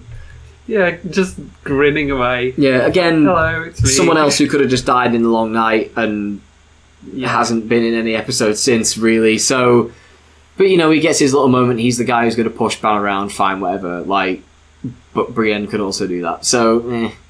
but you know, he gets his little moment where there's even like 10 seconds of silence afterwards because you can tell that they've programmed it so that people in living rooms and pubs and wherever around the world can go. When Brienne says, Sir Podrick, everyone could go! So, um, it's fine, whatever. I don't dislike Podrick, so No, he fine. gets his moment.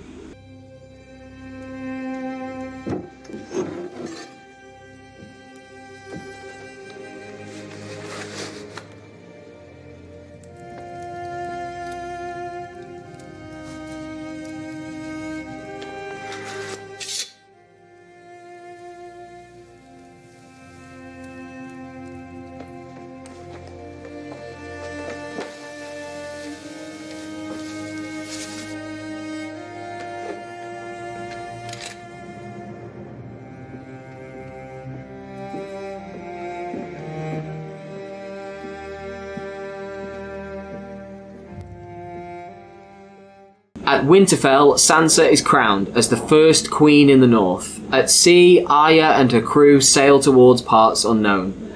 And at Castle Black, Jon arrives and reunites with Tormund and Ghost. Jon and Tormund then lead the wildlings back beyond the wall. Jon turns to face Castle Black as the gates shut and rides on. And with the snow and ice beyond the wall finally melting, a small blade of grass emerges, indicating that spring is returning to Westeros once again. And that's the last one of those I'll ever do on this show, Wow. where I just read what's happened so that we can remind ourselves before we get to our notes. Um, so we'll talk about Sansa first, Okay. Um, being crowned. well, just as an overarching theme, I would say it's not a particularly happy ending for the Stark kids overall, I don't think. No, it feels a little bit like they got away with it. Mm, They, yeah. they- with the, in the sense that they got away with their lives and that's about it. Yeah, they've all got. They're all well. Well, now they're all isolated in different parts of the world with similar doubts hanging over their heads for the rest of the time. Yeah. Like, okay, Sansa arguably the happiest in that she she managed to win independence for the North, and is being celebrated as the newly crowned queen in the North. Yeah. Not a bad thing, but there's questions that come out of this. Like, how does she feel about being isolated from her family again? Like, how likely is it that she'll be dragged into a conflict by the next, I don't know, Robert Baratheon or Daenerys or Joffrey or anybody else who wants to claim the North as well as the other six kingdoms?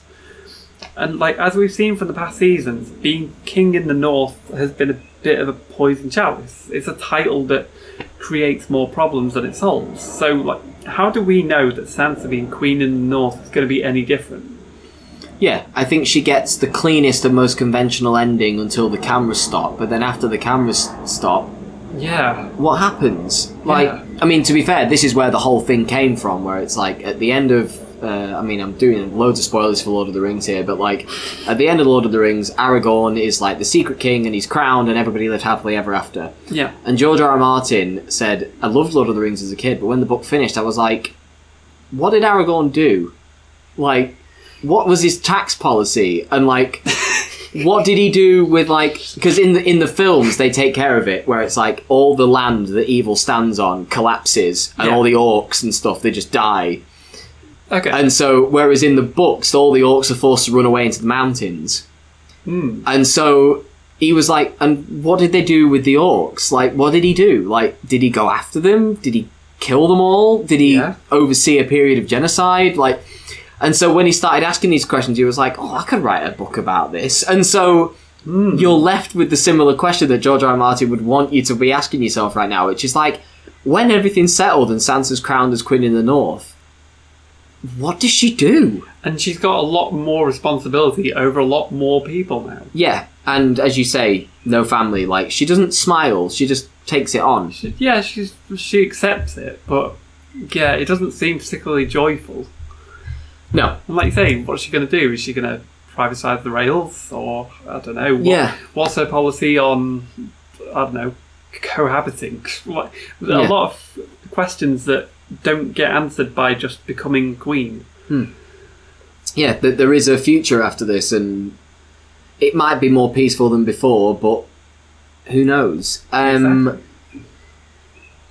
is ending is my favourite in the show. I think of all the characters, I think Arya's ending is the one that is just it, it, it, it's the best. I think it's why I'm so personally bothered by the prospect of there ever being an Arya sequel Yeah, please. if no. they answer this question about what's west of Westeros, I will flip several tables over. no, please no. Um, I mean, to be fair, what I actually they, they can do what they want. As far as I'm concerned, if they make another show, I'm just going to ignore it because Oh, yeah, the but- end, yeah, Arya's end in Game of Thrones is heartbreaking. It is, It yeah. is devastating, which is that she is so so broken. Mm-hmm. She through season seven and season eight, she's had all these little opportunities to heal and get better, and then when she thinks that she's healed and gotten better, she realizes that the void is still there. Whatever void it was that was open, and what the void is is grief and right, trauma. She's never ever gotten over the fact that she lost both of her parents before she was thirteen yeah. and not only did she lose them, but they were brutally murdered, and she mm-hmm. was basically witness to all of it. Yeah. She saw her own brother's head chopped off and have his direwolf's head mounted on top of it. The amount of Starks that she has seen die turned her into a person who worshipped death for two seasons and then realized, no, I need to come back to myself. And then she was a little vengeance robot who thought that wiping out all the families that had wronged her and all the people that had wronged her would make her feel better. And it didn't. It just, the void was still there. She killed the Night King. She thought that the void would be healed then, and it's still there. And then she mm-hmm. went all the way down to King's Landing, and she was finally told, vengeance isn't the way, you need to find another way to heal. And now she has the prospect of going home. The, the, the thirst for vengeance is gone, but like she saved the world Yeah. only to have it all collapse on top of her. She saved those people from a death by ice, only to serve them up to a death by fire. Like, and after all of this, she realizes that if she stays in Westeros, the void will never be filled. And so, rather than stay, in Westeros, go back to Winterfell, roam the countryside, rather than have her fate secured by staying in Westeros. She chooses complete oblivion. She has no idea whether she's going to be sailing to a new land or sailing off the edge of, an, of the earth. Hmm. Yeah. She, she doesn't have a clue. She nobody knows where she's going, and so she may as well be dying because when you die, you have no idea where you're going to go. And when you sail west of Westeros, you have no idea where you're going to go. And if they ever do a spin off, I'll be like, well, it won't be David Benioff and Dan Weiss who do it. And so, as far as I'm concerned, the official ending for Arya in Game of Thrones is that she chooses total, the potential of nothingness Yeah. over ever staying Yeah. because she knows that she can't heal. Mm. And for the way that they slightly mishandled Arya's story towards the end of season six and towards the end of season seven, they have more than made up for it this I agree. season. I think they've handled it perfectly from beginning to end this season, Yeah. and she's my season MVP. Um, and the way that her story ends is just it's, it's horrible, but that's exactly the point. Yeah. I mean, yeah, you could perhaps say that she found at least some comfort in being no one, which isn't possible in Westeros because she's known for being the person who saved humanity. And, you know, if Yeah. that's the case, maybe she realizes that the only place for no one is nowhere. Yeah, it's a, yeah, that's a really really beautiful way to put it. It's just that yeah, I can't add anything to that. It's yeah, um, and then we finally come to Castle Black. Uh, We haven't seen Castle Black for twelve episodes, and we haven't seen its insides for eighteen episodes. Yeah. Last time we were there was when Edd brought Bran through the wall. Yeah. Uh, Jon finally pets the dog, and Yay. Yay! Yeah, we all really wanted that. Um, yeah, I think like you know this whole thing being built around a montage. Like in the end, the starts with the center of the show. Will Winterfell was home, Mhm. and so it feels appropriate that that's where the show ends. A lot of people who were like, "Oh, the show hates Targaryens and loves Starks," and like, what about all the things that Jon did wrong? And we never saw them as a sign of tyranny. And it's like that's because Jon didn't burn the city down if Jon had burned the city down, then you would look back at him hanging the mutineers and all of that. Like maybe you would look back at it and go, "Oh, "Hang on a minute," but he never enjoyed it and he didn't feel good, and that's why that's why it's different. So yeah, he pets the dog and he goes out beyond the wall. Um, what conclusions have you got about where Jon goes? I mean, you start to wonder if Jon will ever return to Castle Black after, you know, leaving with the Wildlings. And if so, who will be there to rebuild the Night's Watch? What will be its purpose? If it continues to exist in the state we've known it as, it's feasible to expect that they'll soon be taking advantage of the Wildlings again, Yeah, especially, you know, as spring appears to have arrived and the threat beyond the wall appears to be dealt with for now. They're going to be looking for things to do, and I'm sure that the wildlings won't come out on the winning end of that, let's hmm. say. So either Jon leaves to live with the wildlings and inevitably becomes an enemy of the Watch, or he goes back to Castle Black to live out his, his sentence and presumably lose all sense of himself like Sir Alliser Thorne did. You just become someone who's like part of the scenery and you're just so defeated by it that like all you have is to be a misanthrope. And yeah, neither option seems particularly appealing. Yeah, I think that Jon going out beyond the wall. I it, it's always been hard for me to tell if this is Jon permanently going out beyond the wall or if he's just dropping the wildlings off somewhere and then heading back. Mm, yeah, Um, but it it doesn't feel. You can see in his face that he hasn't healed. Like there's peace No. there, but it's incomplete. It's there's pieces of the jigsaw missing, and the grass growing out of the snow. You know the lands are thawing. It might be more fertile. Implies that there is a spring coming, literally and also a bit more metaphorically for Jon. Maybe there's something better coming, but we'll just never see it yeah, like- exactly. it's it's left like you know yeah okay he can go and hang out with Ghost and he can do whatever he wants with Tormund but then what? yeah like where's the purpose after that Yeah. and so yeah there's always going to be something for them to do. I think that there are a lot of, of uneasy question marks that hang over the edge of the story about what awaits them all. Jon, Sansa, Arya, everybody really, and we'll just never, we'll just never know. Yeah. And I like the fact that we'll never know. I don't No. want it to be a wrong with that. decisive ending. I think it's about making sure that the emotional cadence is right because you can't really give it a proper plot cadence. You can't really make it feel like yes, the story can go no further from here because hmm. that is the antithesis of what George R. R. Martin has tried to do with the books, which as I said before, George R. R. Martin is not currently writing from beginning to end. He's writing about a period of history in an entire world that he's built. He just Yeah. hasn't told the future yet. And I think the struggle that he's actually having is trying to get those things because it's taken him 11 years to produce the next book. And I think it's because you can't really end the story of A Song of Ice and Fire without doing what Game of Thrones did, which was cutting corners and excising whole houses and focusing on a very narrow group of people. Hmm.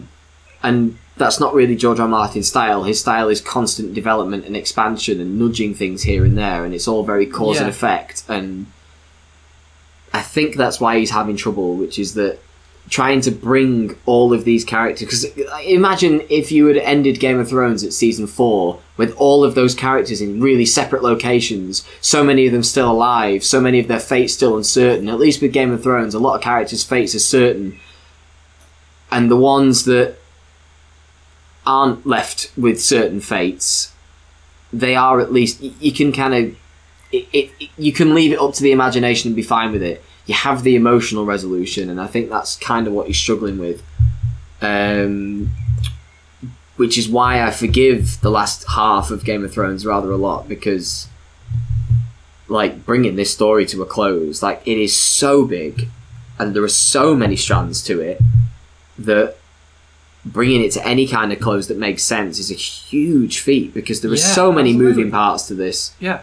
Um, I don't know if you have any further notes about Jon or just the start montage in general.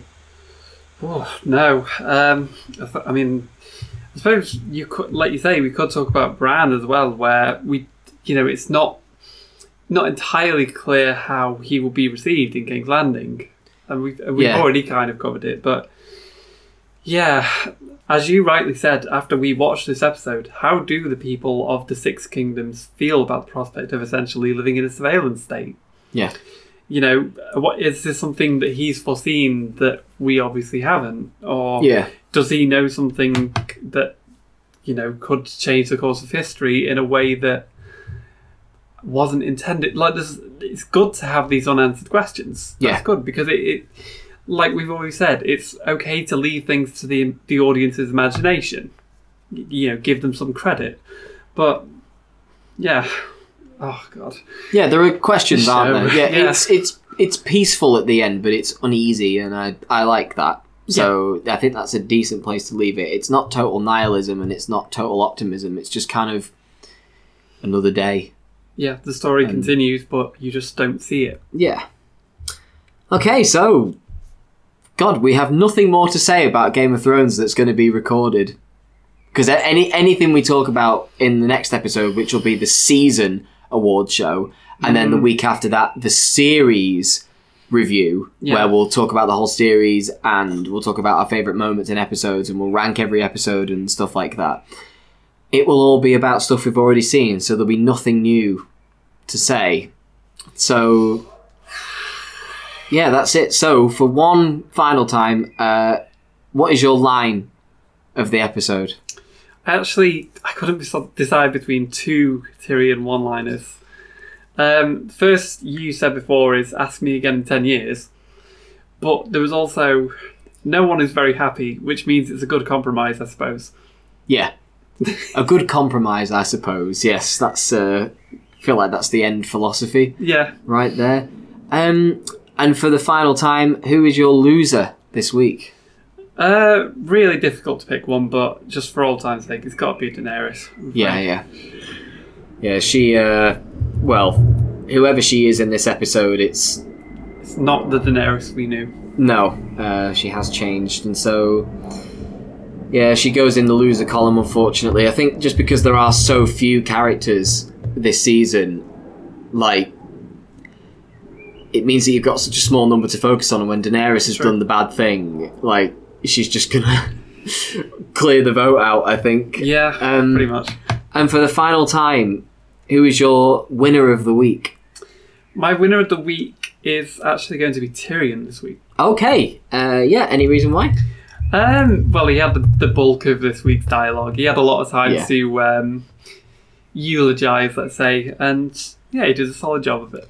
Wow, that's the first time you've had him as the winner since Season- his trial. Oh, season four. Yeah. Jesus, I thought it was Um, later than that. there's some people right now who are listening who don't who don't like the second half of the show as much as the first half of the show, and they'll be sitting there thinking, "Well, that's my point proven." But I would argue that it isn't your isn't their point proven. but we could be here for hours with that. Um, as I said, we will. We've still got a couple more episodes to go. We're not going to be discussing any new episodes of Game of Thrones because there aren't any left.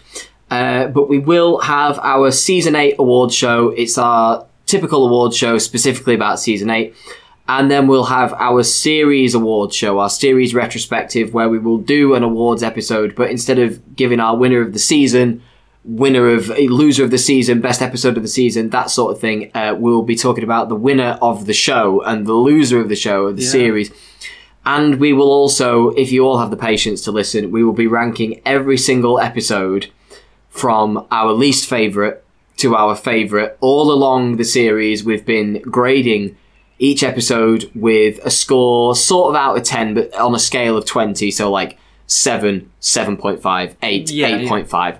8.5. Uh, I've added all those scores up and averaged them all out. I've put them all in a big list, and we'll be reading them out from 73 all the way through to 1 uh, when uh, when we come back for the series retrospective. Thank you all so much for listening to us talk Thank about you. every single episode of Game of Thrones. Um, Lizzie, you're done. I know. Finally, my watch has ended. Yeah, there you go. Got in a reference from the show. It means it's left an impact somewhere. so yeah. So yeah, we'll see you next week, and thank you very much for listening for all of these months and technically years that have gone by since we started this. So yeah, we'll see you next time. See ya.